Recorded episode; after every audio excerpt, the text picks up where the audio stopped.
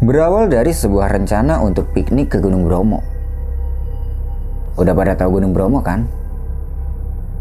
Waktu itu, mereka ini ada 6 orang. Ipul, Rizky, Puput, Mustafa, Agung, dan Tommy.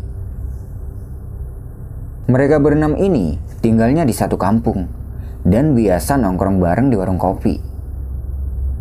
Berhubung 2 minggu ke depan ada libur Hari Raya Idul Fitri, Ipul mempunyai agenda untuk mengajak 5 temannya itu pergi ke Gunung Bromo.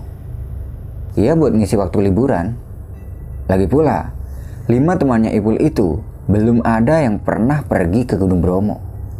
Makanya Ipul berniat mengajak mereka semua. Beberapa hari setelah mengagendakan itu, Ipul mendapat informasi dari orang sekitar. Kalau mau pergi ke Gunung Bromo, lebih baik jangan via Pasuruan. Karena katanya, kalau via Pasuruan itu rawan rampok atau begal. Mendengar kabar itu, Ipul langsung ngasih tahu teman-temannya kalau via Pasuruan itu gini dan lain-lain. Akhirnya, mereka memutuskan untuk pergi ke Bromo itu via Malang aja.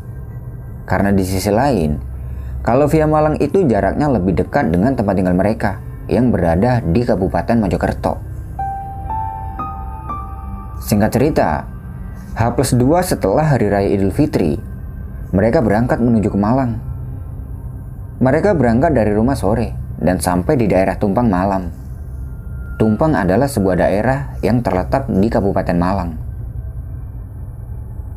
Sesampai di daerah Tumpang itu, mereka mampir dulu di warung kopi pinggir jalan untuk ngopi. Dan di warung kopi itu, ibu-ibu penjual kopi itu sempat bilang pada mereka, "Ini pada mau kemana? Mau ke Bromo, Bu? Malam-malam gini?" "Iya, Bu. Memangnya kenapa kalau malam?" "Ya nggak apa-apa. Kalau mau ke Bromo malam, mending lewat Probolinggo aja, lebih rame jalannya. Kalau lewat sini mendingan siang." Mendengar itu mereka sedikit kendor. Tapi karena mereka sudah terlanjur sampai di sini, mereka memutuskan untuk tetap lanjut jalan. Setelah kurang lebih 45 menit ngopi, mereka melanjutkan perjalanan menuju ke gerbang perizinan. Sesampai di gerbang perizinan, terlihat sangat sepi oleh pengunjung. Ada sih beberapa, tapi sebagian dari pengunjung itu niatnya bukan ke Bromo, tapi ke Gunung Semeru. Oh iya, jalan menuju Bromo ini satu jalan kalau kita ingin mendaki ke Gunung Semeru. Jadi kalau tujuan kita akan mendaki ke Gunung Semeru, kita tidak disuruh membayar tiket di sini. Nah, berhubung tujuan mereka waktu itu adalah ke Bromo, jadi di situ mereka membayar tiket. Ketika sedang mengisi formulir, Ipul sempat ditanya oleh petugas yang jaga, "Mau langsung ke Bromo sekarang, Mas?" "Iya, Pak." "Kalau gitu hati-hati. Soalnya jalan turunan ke padang pasir licin. Kalau bisa pakai jasa jeep biar aman." "Memangnya kalau pakai motor bahaya ya, Pak?" "Ya nggak apa-apa sih, tapi resiko. Soalnya ini malam." Setelah mengisi formulir itu, Ipul berunding sama teman-temannya. Enaknya gimana? Karena waktu itu mereka cuma bawa uang pas-pasan, jadi mereka memutuskan untuk pakai motor aja. Karena kalau sewa jeep itu cukup mahal. Kurang lebih jam 8 malam, mereka berangkat meninggalkan pos perizinan. Setelah pos perizinan itu, jalannya masih belum begitu licin, tapi juga bahaya, soalnya di situ jalannya bebatuan. Sesampai di pertigaan arah Bromo dan Semeru, mereka sempat berhenti dulu untuk mengecek motornya. Karena setelah ini, jalannya akan menurun curam dan berpasir. Setelah dicek dan dirasa aman, mereka lanjut berkendara lagi menuju ke padang pasir. Dengan susah payah mereka melewati jalan ini. Dan setelah menempuh kurang lebih 30 menit perjalanan, tiba-tiba kabut turun sangat tebal hingga membuat mereka semua ini berhenti karena kesulitan dengan jalan yang dilewatinya. Ketika sedang berhenti itu, Ipul bilang ke teman-temannya, Gimana nih? Kabutnya tebal banget, jalannya nggak kelihatan. Pelan-pelan aja, Pul. Yang penting sampai. Jawab Rizky. Di sini, Ipul merasa takut. Takut kalau ada orang yang sengaja ingin mencelakainya. Mungkin rampok atau begal. Karena kondisi saat itu sangat sepi. Tidak ada pengendara satupun yang mereka jumpai. Dan jalannya itu gelap. Hal yang sama juga dirasakan oleh teman-temannya Ipul. Tapi mereka tetap positif thinking aja. Semoga tidak terjadi apa-apa. Akhirnya dengan pelan, mereka lanjut berkendara turun. Nah, di tengah-tengah perjalanan itu, samar-samar, di depan Ipul melihat ada dua orang yang sedang berhenti di pinggir jalan dengan satu motor. Ipul yang waktu itu membonceng Rizky, dia bilang, "Riz, itu di depan kayak ada orang." "Iya, cepetin dikit jalannya, takutnya begal." Dari posisi paling depan, Rizky memberi kode ke teman-temannya untuk sedikit ngebut. Tapi mau ngebut gimana lagi, orang kondisi jalannya aja seperti ini, yang ada mereka malah jatuh. Lalu dua orang itu melambaikan tangan, seperti meminta bantuan. Ketika sudah dekat, satu dari orang itu berteriak, "Mas, mas, tolong mas." Awalnya mereka ragu akan berhenti, takutnya yaitu tadi. Tapi karena kasihan melihat dua orang itu yang sepertinya butuh bantuan, akhirnya Ipul memberanikan diri untuk berhenti, disusul teman-teman lainnya. Kalaupun nantinya mereka ini adalah begal, Ipul udah pasrah. Lagian jalannya juga nggak bisa kalau dipakai ngebut, pikir Ipul. Ipul bertanya pada dua orang itu, "Kenapa mas?" "Tolong mas, lampu motor kita mati. Kita ikut jalan bareng ya?" jawab salah satu orang itu. Waktu itu Ipul dan yang lain tidak ada yang berani turun dari motornya. Lalu Ipul mempersilahkan dua orang itu untuk jalan bareng dengan mereka dan memintanya untuk jalan di paling depan. Dengan tujuan, kalau nanti dua orang ini macam-macam, mereka semua bisa ngelihat dari belakang. Dua orang itu kemudian mengucapkan terima kasih dan lekas mengendarai motornya, disusul Ipul dan teman-temannya. Semakin jauh mereka ini berkendara, kabut yang turun ini semakin tebal. Hingga jarak pandang mereka hanya berjarak 1 meter. Lampu motor dari mereka pun tidak mampu menembus kabut itu. Di sisi lain, jalan yang mereka lewati ini semakin kesana semakin licin oleh pasir. Jadi otomatis, mereka ini semakin pelan. Setelah cukup jauh berjalan, Puput yang waktu itu berboncengan dengan Mustafa teriak dari belakang sambil membunyikan klakson. "Woi, berhenti! Berhenti dulu!" Spontan Ipul berhenti. Begitupun dua orang yang tadi ada di depannya. Setelah berhenti itu Ipul bertanya, "Kenapa berhenti?" "Aku dan Tommy ketinggalan jauh di belakang," jawab Puput. Kemudian dia berhenti di sebelahnya Ipul. Setelah dilihat ke belakang, ternyata benar, motornya Agung dan Tommy tidak kelihatan. Di sini Ipul sudah berpikiran negatif. Apa jangan-jangan Agung dan Tommy ini dibegal sama orang? Akhirnya mereka berhenti dulu untuk menunggu dua temannya yang tertinggal itu. Ketika sedang berhenti, Ipul tanya lagi ke Puput, "Sejak kapan mereka nggak kelihatan?" "Nggak tahu. Tiba-tiba nggak kelihatan gitu aja," jawab Puput. Di situ mereka memutuskan untuk menunggu Agung dan Tommy dulu, sambil ngobrol dengan dua orang yang tadi ikut bersama mereka. "Sampean-sampean ini dari mana mas?" tanya Ipul. "Kami dari Malang. Untung aja tadi ketemu sama kalian. Kalau enggak, kita nggak tahu lagi harus gimana," jawab dua orang itu. Setelah cukup banyak ngobrol dengan dua orang itu, mereka sedikit lega. Karena sepertinya dua orang ini tidak ada niatan jelek. Tapi di sini mereka menemukan masalah baru. Sudah hampir 15 menit menunggu, Agung dan Tommy tidak juga terlihat. Di sini mereka semua panik, takutnya Agung dan Tommy itu nyasar atau yang lain. Ini gimana? Agung dan Tommy kok nggak juga kelihatan?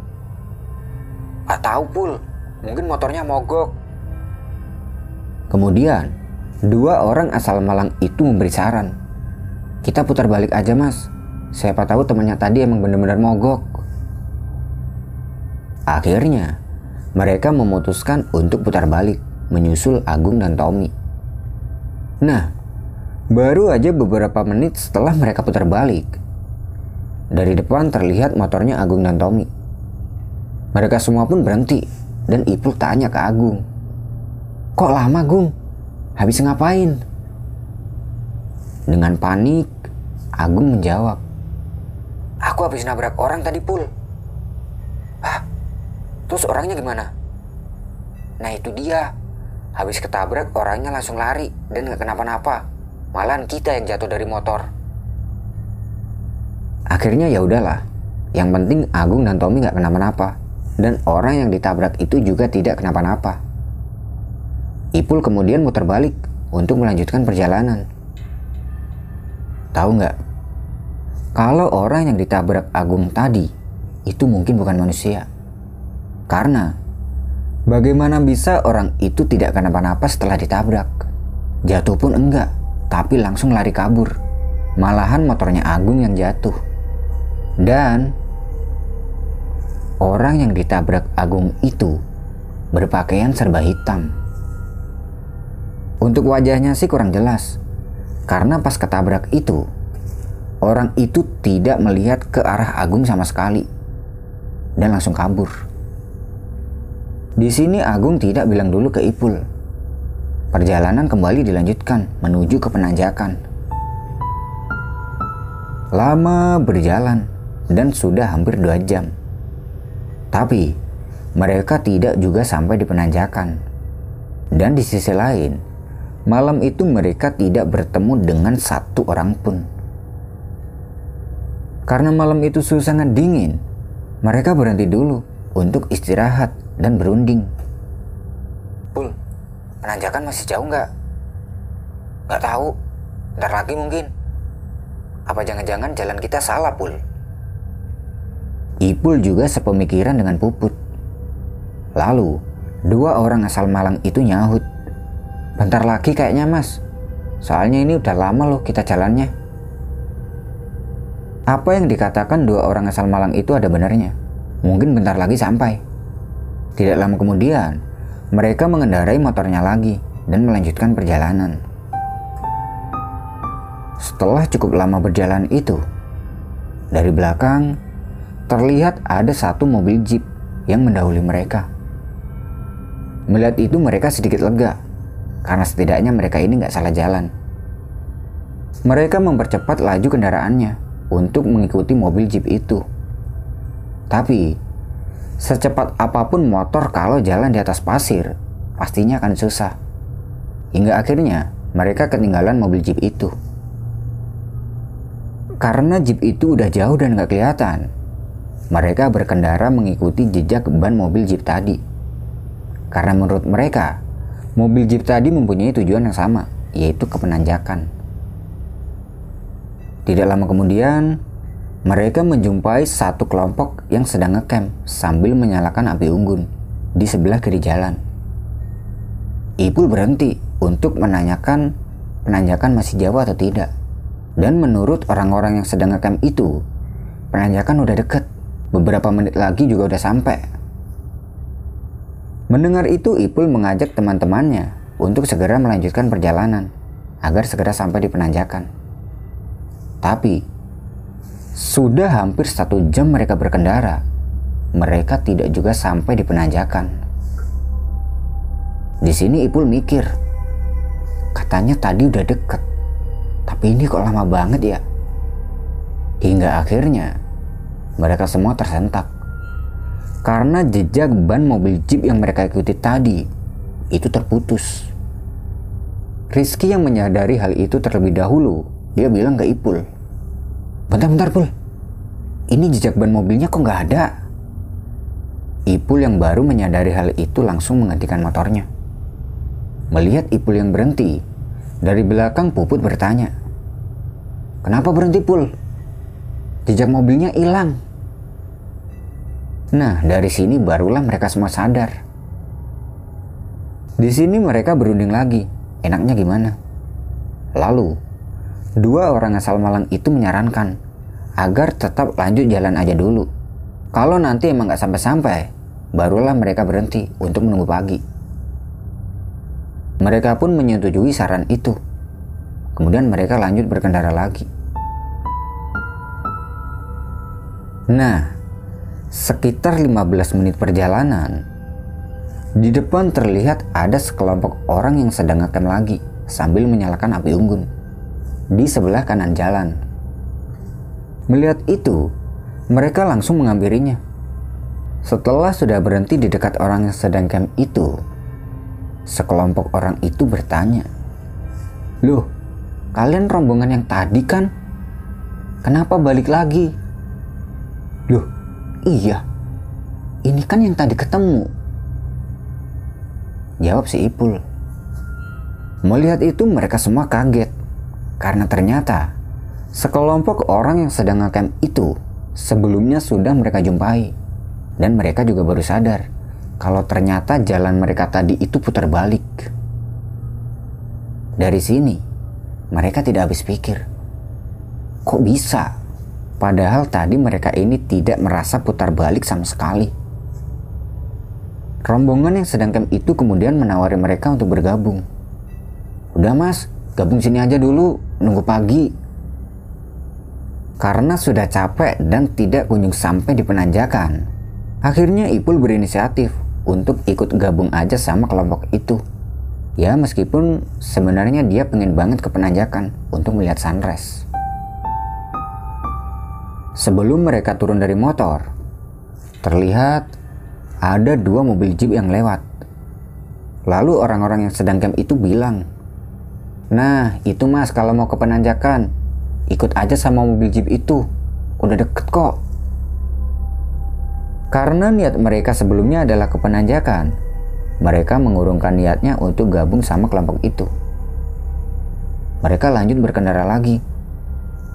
Dan kejadian yang sama terulang lagi.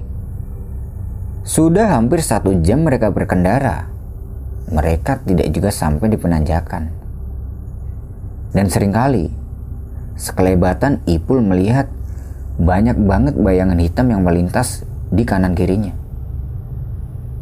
Melihat sekelebatan bayangan hitam itu, Ipul mikir, apa ini yang ngebuat Puput tadi jatuh dari motor? Ipul yang merasa takut mengajak mereka semua untuk berhenti aja dan nunggu pagi. Di sisi lain, malam itu mereka juga udah capek dan kedinginan. Mereka memarkirkan motor melingkar dan di tengah-tengahnya digelari karpet untuk alas. Sambil menunggu pagi, mereka ngobrol-ngobrol, membahas tentang kejanggalan yang tadi mereka alami. Lama mereka ngobrol, dan pagi pun tidak kunjung tiba. Rasanya, malam ini panjang banget. Seringkali Ipul melihat jam yang masih menunjukkan pukul 2 dini hari. Karena tidak tahan dengan suhu yang sangat dingin, mereka berencana untuk membuat api unggun. Tapi tidak ada kayu sama sekali di sekitaran situ. Jadi, terpaksa mereka membakar barang yang ada di dalam tasnya masing-masing yang sekiranya tidak penting. Ada kertas dibakar. Ada plastik dibakar. Sampai-sampai kaos gantinya Ipul pun dibakar. Karena malam itu memang sangat dingin.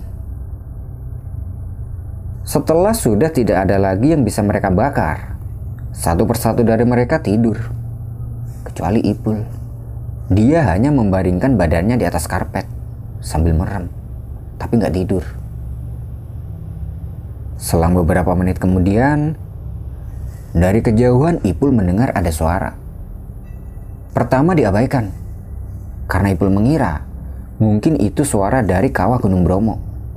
Tapi kok suara ini terus-terusan kedengeran. Setelah didengarkan lebih jelas lagi, suara itu mirip suara tabuh gong yang dipukul beberapa kali. Karena penasaran, Ipul duduk dan melihat ke arah sumber suara itu.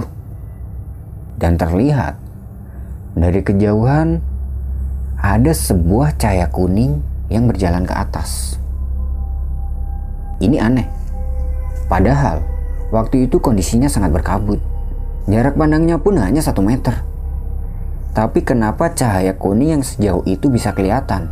Dan itu cahaya apa? Awalnya Ipul mengira mungkin itu komet atau mungkin bintang jatuh. Tapi nggak mungkin. Karena cahaya itu berjalan memanjang dari bawah ke atas. Semakin ke atas, cahaya itu semakin meredup hingga tidak terlihat. Ipul segera merebahkan badannya lagi dan berusaha untuk tidur. Hingga akhirnya Ipul bisa tidur sampai pagi. Pagi itu sekitar jam 9 pagi. Satu persatu dari mereka bangun. Dan kondisi pagi itu masih sangat berkabut. Sampai-sampai sinar matahari pun tidak bisa menembus tebalnya kabut itu. Jadi meskipun pagi itu udah jam 9 pagi, rasanya seperti masih jam 6 pagi. Setelah semuanya udah bangun, mereka semua dibuat kaget. Karena 2 orang asal Malang yang semalam ikut bersama mereka itu tiba-tiba tidak ada.